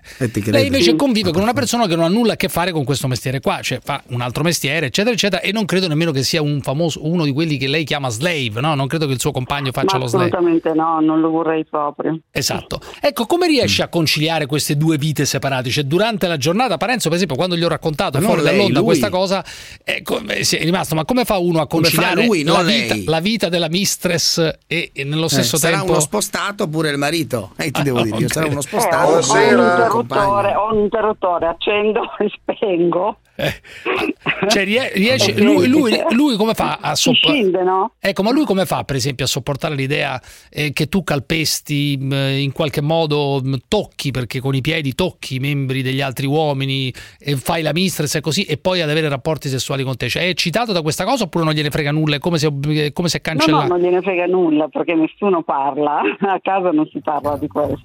Non si parla, parla di altro, è imbarazzante, certo. Non è che uno si siede a cena, ma infatti sarebbe imbarazzante che uno tornasse a cena come faccio io adesso alle 21 e dice: amore, cosa hai fatto? Ma io ho fatto la radio, però sai, purtroppo il programma è un po' così, ormai ha preso questa deriva terribile. Lei dice: ah, va bene, mi dispiace. Tu invece, amore, cosa hai fatto? Niente, ho calpestato un uomo. Ma ti sembra normale? Ma a voi adesso sembra una cena alle 21? A me sembra un lavoro normalissimo. A me sembra un lavoro normale. È un lavoro normale. Sinceramente mi sembra un lavoro normale, tornare a casa e raccontarsi le esperienze che ognuno di noi ha fatto. Cosa hai fatto tu? Ma guarda, io oggi ho acquisito i diritti di un libro, ad esempio, perché poi vorrei fare una trasposizione cinematografica. Tu invece no, ho capestato i coglioni di uno. Ma secondo voi questa roba qui veramente è normale? Certo. Secondo voi lei ride? Secondo voi è normale? Vabbè, è normale. Scusami Agata, allora non è normale, oppure un avvocato torna e dice: amore, cosa hai fatto tu? Ma guarda, io oggi ho fatto l'avvocato, ho difeso appunto una persona in tribunale, ma io sono un commercialista, quindi ho fatto una serie di atti. E tu invece? No, io ho semplicemente pisciato in faccia a uno. È normale. Per voi è normale. Allora, capite che... Ma non è normale. Allora, però, perché devi crocifiggere Agata? Agata fa un mestiere che è nobilissimo. Ma non lei, io crocifigo il marito, il compagno, non lei. Che è quello che ognuno decide di stare con chi vuole. Ognuno decide di stare con chi vuole. Se il compagno decide di stare con lei di Agata, evidentemente perché... E mi permetto di dire che sono una coppia di disadattati. Cosa vuoi che ti dica? Ma perché? Ma assolutamente no, ho parlato a lungo al telefono con Lady Agata e ti assicuro che è tutto tranne che una disadattata. Innanzitutto ha dei piedi meravigliosi, perché scusami Lady, i tuoi piedi possiamo dire che sono meglio di quelli della Ferragni, perché la cosa è quella. Cioè, voi avete mai visto, ragazzi, i piedi di Chiara Ferragni? Cioè, avete mai visto i piedi della donna più ricca? Anche il mio compagno, Cioè, il mio compagno lo dice sempre. Cioè, ragazzi, i piedi di Chiara Ferragni, ma Gottardo, li hai mai visti i piedi o no? Ogni tanto mette in mostra la persona più ricercata dalle aziende. Ma non li mette in mostra lei, li mette in mostra lei ogni tanto. Come chi se ne frega? A me dei piedi di una donna non frega assolutamente nulla. Pensaci bene, in qualsiasi posizione, del Kama Sutra, uno i piedi ce li ha sempre da un'altra parte rispetto al campo visivo. Ma tu non sei feticista, per cui è diversa la cosa. Non sei feticista. Ma il Kama Sutra con me non c'è. Non c'entra nulla, no. Con lei signora, se ha l'età di Cruciani, direi che la natura sta facendo il suo corso. Una a 56 anni, mia mamma a 56 anni faceva degli ottimi lavori a calza. No, intanto non sono 56. Lavorava a calza. Ma non 54, innanzitutto sono 54 e poi si riporta benissimo. Comunque non rompere il cazzo sui piedi. Allora voglio dire una cosa a Lady Agata, che è questa: la tua attività principale, cioè la cosa più richiesta da parte delle persone che vengono da te, cosa sono? I piedi? I piedi innanzitutto, sì, il fetish, le calze. Ma come devono essere? Che cosa fa uno? Arriva un feticista dei piedi che viene dentro casa tua, che come deve trovare i piedi? Come devo trovarli? Dipende, c'è chi li ama profumati nel senso che hanno un odore un po' forte, e c'è invece chi li vuole neutri, chi sudati. Molti sudati anche, sudati. Sì, soprattutto sporchi, quindi pulirli, cioè tutte queste cose. Ma li leccano anche? Li leccano? Alcuni leccano. Anche le scarpe, ma anche le scarpe molti. Cioè molti per esempio adorano il fatto di leccare i piedi sudati. Sì, Alcuni mi chiedono anche le scarpette da ginnastica, se ce li ho, per pulirli. Per pulirli. O ecco, l'anfibio sporco, tutte queste cose. Parenzo, secondo te, io per esempio, anch'io, pur non andando mai da una mistress, eccetera, a me piace per esempio leccare i piedi sudati di una donna. Cioè, ecco. Secondo te, Parenzo, sono disturbato? Sono disturbato? Domanda, Parenzo, sono solo per questo.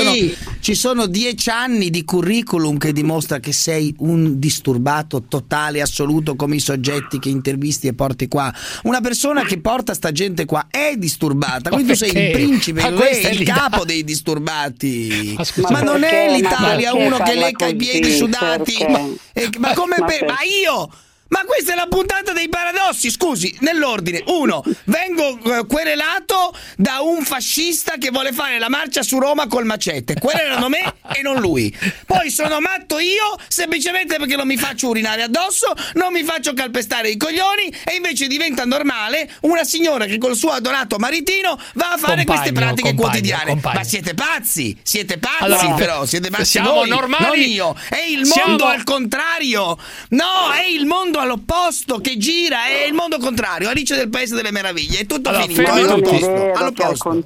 Ma non è vero, è molto diffusa questa cosa, molto diffusa. Molto. Oh, scusa, Lady, prima della pubblicità. Aspetta un attimo, mi chiede un grande manager che è un mio cugino, peraltro, lo chiameremo Gabriele col suo nome, non col suo, un grande manager. Dice: "Ma scusi, ma manager di un'importantissima azienda". Dice: "Ma scusi, ma perché Lady?" Questo chiede. Ma perché c'entra Lady che c'entra? Lady è di sodo Lady demoniaca. Perché si va a chiamare Lady? Ah, perché le mistress si fanno chiamare Lady di solito. Baby. Altrimenti non lo sa questo manager. Il manager, tra l'altro lei ha molti manager che vengono da lei. Gabriele non lo sa. Quanti manager vengono? Soprattutto manager, vedi, perché amano essere sottomessi i manager, perché hanno il potere nel lavoro. Calpestati soprattutto. Tu calpesti anche i coglioni? Legati. Dai anche calci sui coglioni, ma forti? Sì. Fortissimi. Ma come si? Fermi tutti, adesso torniamo con Lady Agata. Torniamo con Lady Agata tra pochissimo, che ci deve raccontare un altro paio di cose. Comunque la sua attrazione principale, la sua attrazione, chiamiamola così, sono i piedi. I piedi. Fai anche del foot job, cioè masturbi anche con i piedi? Sì. Masturbi con i piedi e poi che succede? Questi qua vengono? Poi vengono sui piedi e puliscono. Ah, puliscono loro. Puliscono assolutamente loro. Porcheria. Questa è l'Italia, Parenzo, fermi tutti. Questa è l'Italia, questa è una porcilaia, no, l'Italia. La zanzara.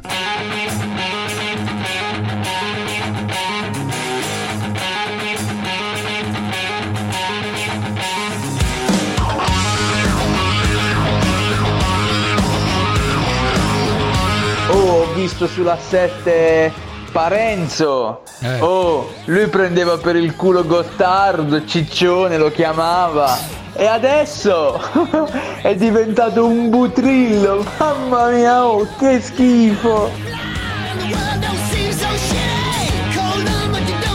Ragazzi, è impossibile che a un uomo etero non piaccia fare sesso con due donne. Parenzo dice così perché se no va a casa e gli arriva una randellata dalla moglie che non te la scorda più. Fidatevi, è impossibile, matematicamente impossibile che se ti piace la figa non vuoi scopare con due donne contemporaneamente. Parenzo.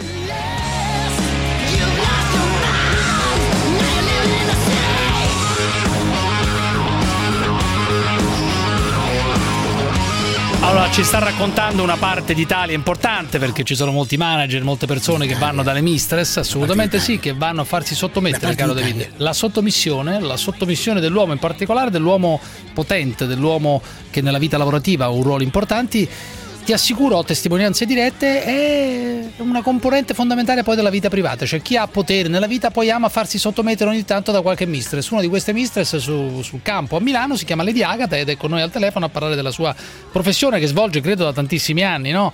Ormai sì, da sono a Milano da almeno 10 anni a Milano. Capito, Parenzo? Cioè, lei ha fatto tutto in nero poi, tra l'altro, perché non viene riconosciuto da nessuno, per cui questo è il punto. Ecco, possiamo quantificare quanto riesce a fare all'anno? Così diamo una cifra per la Guardia di Finanza, così. No, ma dai. Ma sto scherzando, naturalmente, poi non ti rompe i coglioni nessuno, ma più o meno quanto riesce a fare? 200.000 all'anno riesce a tirarle fuori, più o meno?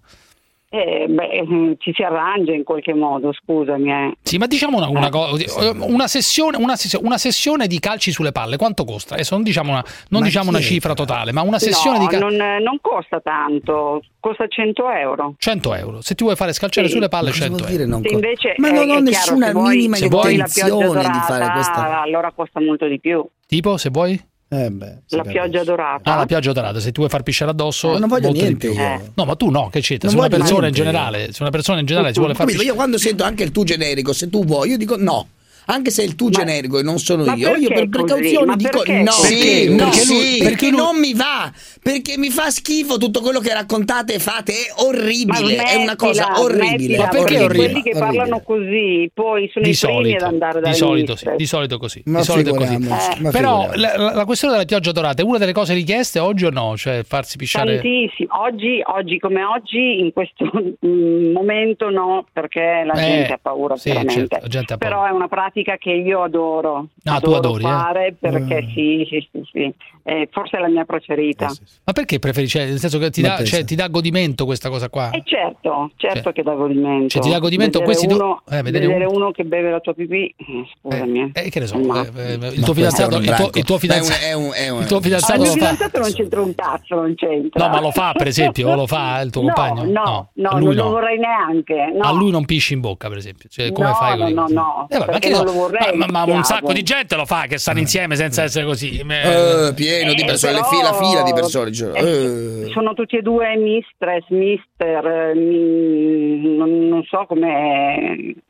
No, non lo tratti da schiavo, insomma, assolutamente. No. Senti, ma mi ha incuriosito una cosa, la masturbazione forzata. Che cos'è la masturbazione? Un'altra delle pratiche che lei fa, caro Gottardo, c'è anche la masturbazione forzata. Cioè, cosa vuol dire fondamentalmente? Guanti innanzitutto, guanti. Sì. Certo, sempre guanti, perché la mistress non tocca gli schiavi. Non deve essere mai toccata nemmeno. No, assolutamente no. Quando raggiunge l'orgasmo, io continuo. Ah, tu continui? Sì, continuo, anche se lui non vuole, continua. Anche perché spesso sono legati e quindi non possono fare un cazzo. Questa si chiama masturbazione forzata, capito Parenzo? Masturbazione forzata. Questo si chiama arresto immediato, ma questo si chiama trattamento sanitario obbligatorio, si chiama. Ma se c'è gente che gode così, cosa vuoi? Persone malate che si devono curare. Ma come perché? Ma chiede perché? No, adesso è normale pure quello. Vieni da me che ti curo io. Da me che ti curo io. Allora, io sto benissimo, non ho nessuna intenzione di vedere in quella porcilaia. Si metta tranquillo. Posso dire una porcilaia perché è bellissimo, tra l'altro il mio posto è un regno. È curato, capito? Molto bene, tutto pulito, eccetera. Elegante, pulito. Squallidi. Però siete squallidi e persone da curare. Tu non fai cose estreme tipo scat, clinical, cioè. Ma come più estremo di questo? Dicono mai cose estreme, ma come? Io faccio le cose che mi danno che mi lasciano del bello quando vado a casa. Cioè, quando vai a casa devi essere contenta di quello che hai fatto. Bello. Dice scusa, cosa hai fatto? Hai fatto del bene? Sì, ho tirato dei calci sui coglioni a uno. Del bello. Certo. Ma di che parlate? Ma siete matti. Con i lividi sui piedi e sono contenta. Ma sei contenta se di tornare a casa con i lividi sui piedi dopo aver preso a calci nei coglioni qualcuno? Sarà possibile? Sarà consentito questo o no dalle leggi del nostro paese? No, io non tollero una cosa, non tollero una signora che dice ho fatto del bene e se invece intervistassi uno della comunità di Sant'Egidio che ha dato da mangiare a dei poveri, quello ha fatto del bene, non questa squinternata matta che tira dei calci sui coglioni. La differenza è fondamentale. Ma questo è pazzo. Fa del bene. Certo che fa del bene. Io sono pazzo poi. Ma certo che fa del bene, assolutamente fa del bene. Cioè tra una signora della comunità di Sant'Egidio che va a distribuire pranzi o cene ai poveri e questa qua anche lei fa del bene. Dipende dai punti di vista. Certo. Questo scusami. Scusa, tu lunedì signora, si faccia curare. Vengono gli schiavi e pagano. Capito? E quindi fondamentalmente hai un do ut des, cioè lei dà piacere a questi qua che pagano. Ragazzi, ma è talmente semplice la cosa, non c'è manco bisogno di spiegarlo. I punti di vista sono da valutare. Allora, un'ultima cosa è questa: lunedì tu fai il compleanno, hai organizzato un party nel tuo luogo di lavoro dove femminilizzerai delle persone. Cosa significa concretamente femminilizzare delle persone? Le vesto da donna, con parrucche. Quanti sono? Trucco, quanti sono? 5 persone. 5 persone vengono là, sì. Tu le travesti da donna, le trucchi. Poi giocano tra di loro. E tu comandi la situazione là. Perché sono lesbiche, oltre a essere dei maschi, sono anche lesbiche.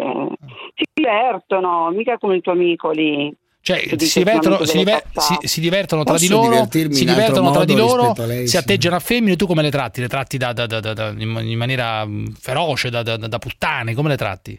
Sì, da puttanelle. Da puttanelle che non sono in grado di fare le puttane, capito? Cioè quindi le insulti queste qua, in realtà non sono mai all'altezza, capito? Sono tutti uomini, la maggior parte sono anche un po' impotenti, diciamo la verità. Abbastanza. Sì, non sono molto, sicuramente non sono dotati queste sue. L'essere dotato è relativo. Però gli piace la bisessualità, fondamentalmente. Sì. E fa questa festina in cui ci sono 5 persone. 5 persone giocano tra di loro e lei comanda la situazione. Fanno il trenino, hai presente? Scusa, ma tu inserisci anche delle cose nel loro anno ogni tanto o no? Certo. Mm-hmm. Pure questo. Vabbè. Sì. Lady, di tante dimensioni. Io ti abbraccio, ti do un bacio, bacio soprattutto il tuo piede, se in questo momento è sudato. Spero di vedervi. Se è sudato lo bacio, se è sudato il tuo piede lo bacio, ti abbraccio, a presto. Sì. Fermalo. Ciao. Ok. Ciao. La zanzara.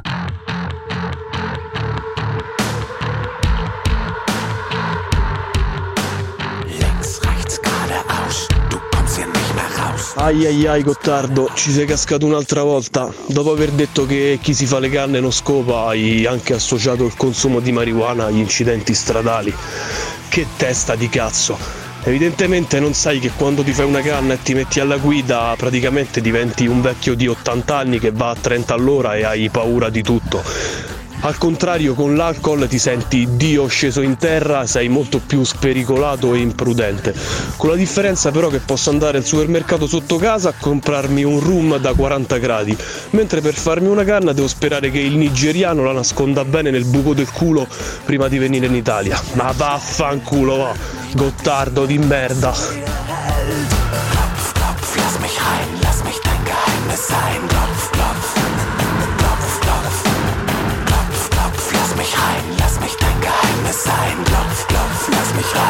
Allora, Angelo dalla provincia di Varese, fra poco altra botta per Parenzo, altra scoppola per Parenzo questa sera, fra poco Angelo dalla provincia di Varese.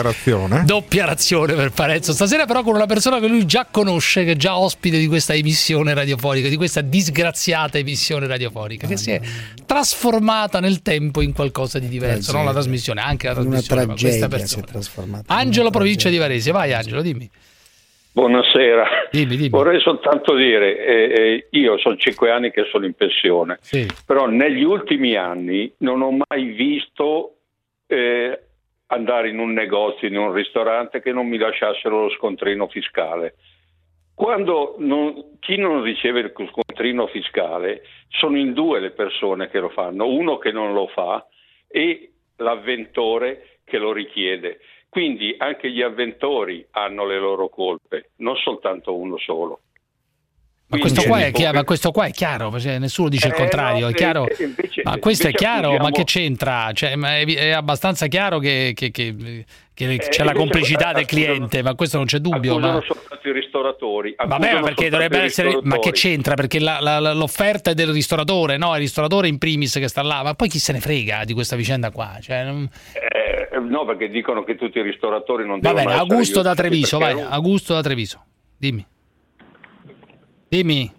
Pronto, ciao Giuseppe, aspetta che mi fermo, sono in macchina. Niente, io volevo parlare del tema della sovrappopolazione. No, per carità, la sovrappopolazione no, non voglio parlare del tema della sovrappopolazione in questa trasmissione alle ore 20 e rotte della serata. Ascolta, francamente non me ne fotte un cazzo, posso dire, non me ne fotte nulla, vai a parlare di queste cose nei convegni di Confindustria e non ci rompere i coglioni qui alla zanzara, dai. Molto interessante. Augusto, cosa vuoi? Molto interessante. Cosa vuoi, dimmi. Di parlare con Milan la mattina. Ma chi se ne frega? Ma giustamente pure quello se ne sbatte i coglioni. Berlusconi, dai, su, dai. No, non se ne sbatte per Augusto, nulla, è cosa vuoi, a tutti dimmi, questi Augusto, cosa vuoi? Riduci in 30 secondi la questione, dai, forza. Ma certo, ma tutti i più grandi disgrazie e casini che stanno succedendo derivano da quello. Da che cosa? Covid, da che cosa? Dal fatto che siamo troppi, perché qualsiasi problema moltiplicato per 8 miliardi ho capito, diventa che ingovernabile. Fare? E che dobbiamo fare? E allora? E allora una volta che ha accertato intanto, che siamo troppi, dunque?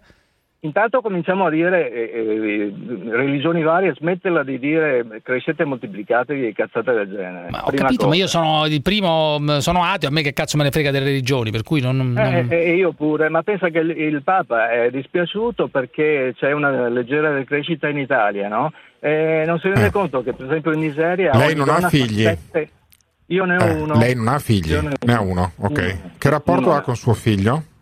Normalissimo. Ma che c'entra il rapporto con il figlio? Scusa, che c'entra il rapporto con il figlio? Non è che odia il figlio, non è che uno che dice che c'è troppa informazione in più, ma magari suo figlio. Ma se suo figlio avesse 6 o 7 nipoti, se suo figlio avesse 5 nipoti, fossero in 5 come è successo nella mia famiglia. Io sono l'ultimo peraltro, non per coincidenza, ma in qualche maniera lei si incazzerebbe con suo figlio o sarebbe un nonno felice? Non lo so, non mi sono mai non lo so, problema. Dovrebbe incazzarsi. Faccia castrare suo figlio, senta, faccia castrare suo figlio, meglio che non abbia figli, così iniziamo a decrescere. Certo, ma vado sul suo declivio logico. Il problema non siamo noi. Non siamo noi. No, certo, certamente no, noi siamo in decrescita, felice o infelice non lo so. Ed è positivo essere in decrescita? Chi non dovrebbe fare figli che ne fa troppi? Chi non dovrebbe? Chi non dovrebbe fare figli? Ascolta, io ho 58 anni, quando eravamo alle medie, mi ricordo, ogni tanto sui libri c'erano dei testi sulla sovrappopolazione. Vabbè, persino in inglese. Abbiamo dato già troppo, grazie Augusto. Io 24 sarei fuori legge per lei. Io credo 24 sbagliato. Sei un criminale tu per questo motivo.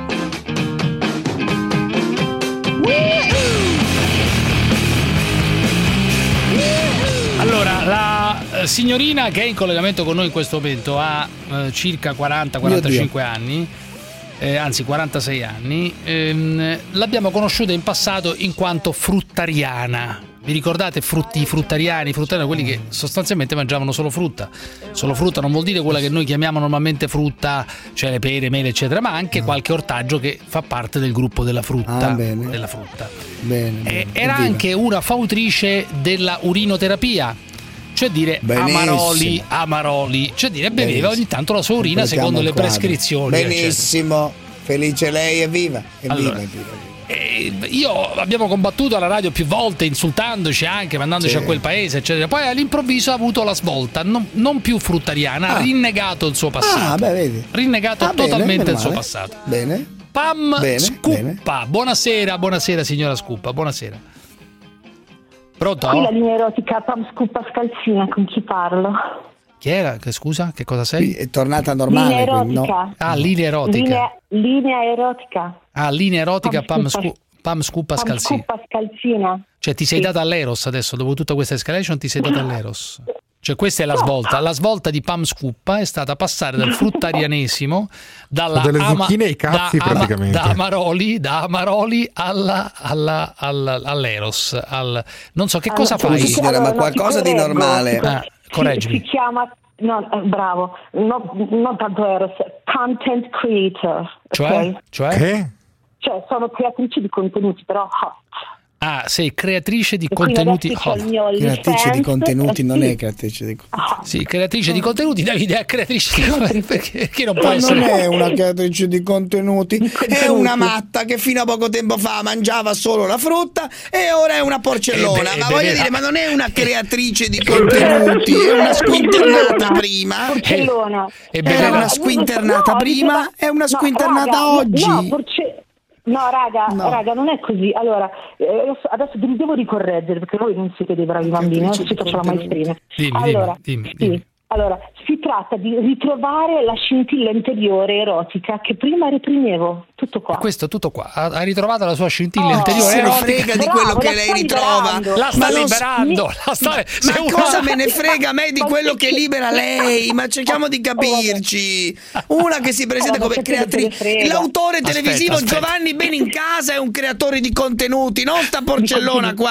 Sì, vabbè, ma non sono una porcellona, sono anche asessuale. Non sono porcellona. Come sei asessuale? Che vuol dire sei asessuale? Cos'è? Sono anche asessuale, non faccio sesso, però niente, mi va di esprimere il mio erotismo. Questo è molto importante. Questo è molto importante. Aspetta, no, fermo lì. Questo è molto importante. Come Parenzo quando parla di calcio, praticamente. Io faccio tutto con me stessa e esprimo questo erotismo che fa ingrifare un casino di maschi.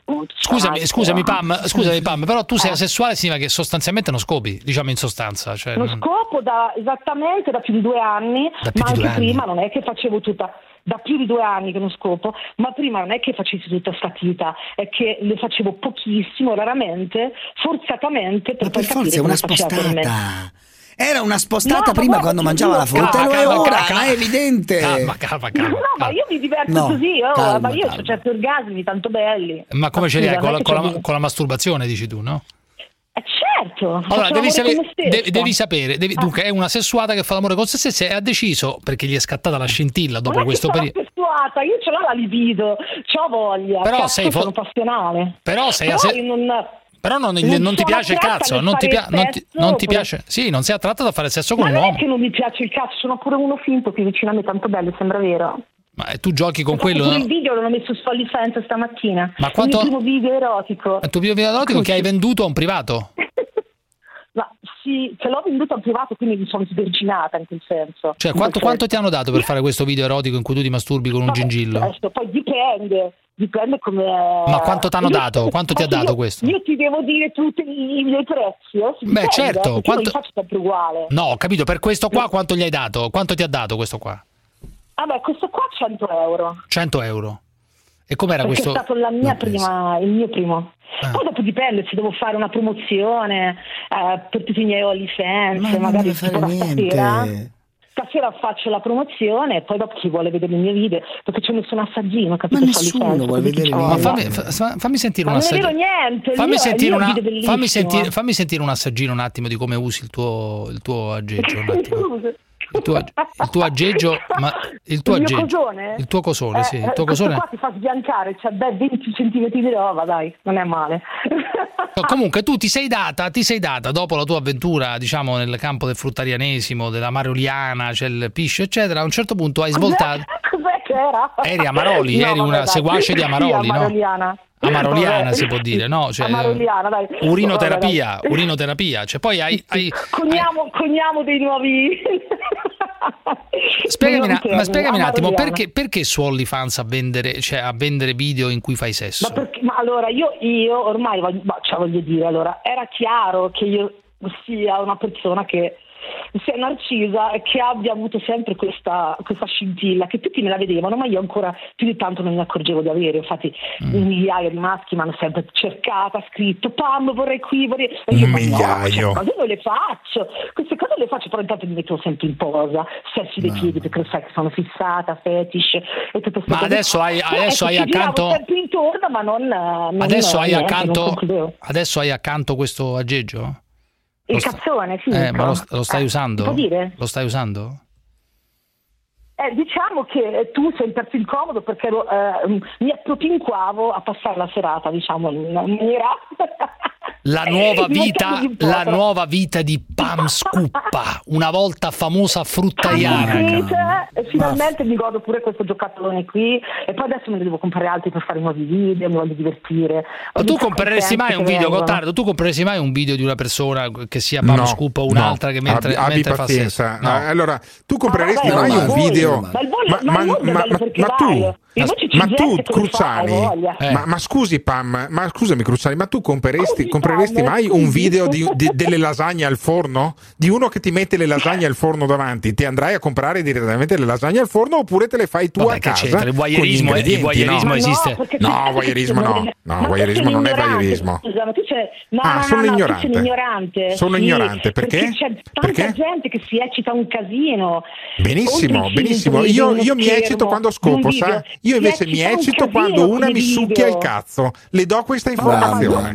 Pam Scuppa. Ma io guarda. Ma scusa, ma che differenza? Ma c'è gente che si eccita in mille modi, come abbiamo sentito stasera. C'è gente che si eccita anche comprando dei video di Pam Scuppa mentre si masturba con un vibratore. Qual è il problema? Come solo i miei, ma è viva la vita. Ce ne sono tante che li fanno, sono delle bellissime donne che fanno questi video e che fanno eccitare i maschi. Ma è giusto, il mondo gira così. Il sesso e l'eros. Non c'è solo il cibo, l'aria che respiri. Comunque la cosa incredibile è che tu non scopi da più di 2 anni, sei sostanzialmente asessuale. Con un uomo, esatto. Non ti interessa il sesso, diciamo, come accoppiamento, non ti interessa molto, però fondamentalmente adesso ti uccidi un'altra parola, pronto? Sì. Demisessuale. Sei? Sono demisessuale. Demisessuale, che cazzo vuol dire demisessuale? Vuol dire che fondamentalmente è una persona follia, che è asessuale, che però ha attrazione solo mentale, coinvolta, un coinvolgimento in un certo tipo con un'altra persona, e allora solo in quel caso si coinvolge anche a livello sessuale. Vabbè. Altrimenti fondamentalmente rimane asessuale, se non succede questo. Ciao Pam, e io rimango così perché ciao Pam, ti abbraccio. Ciao.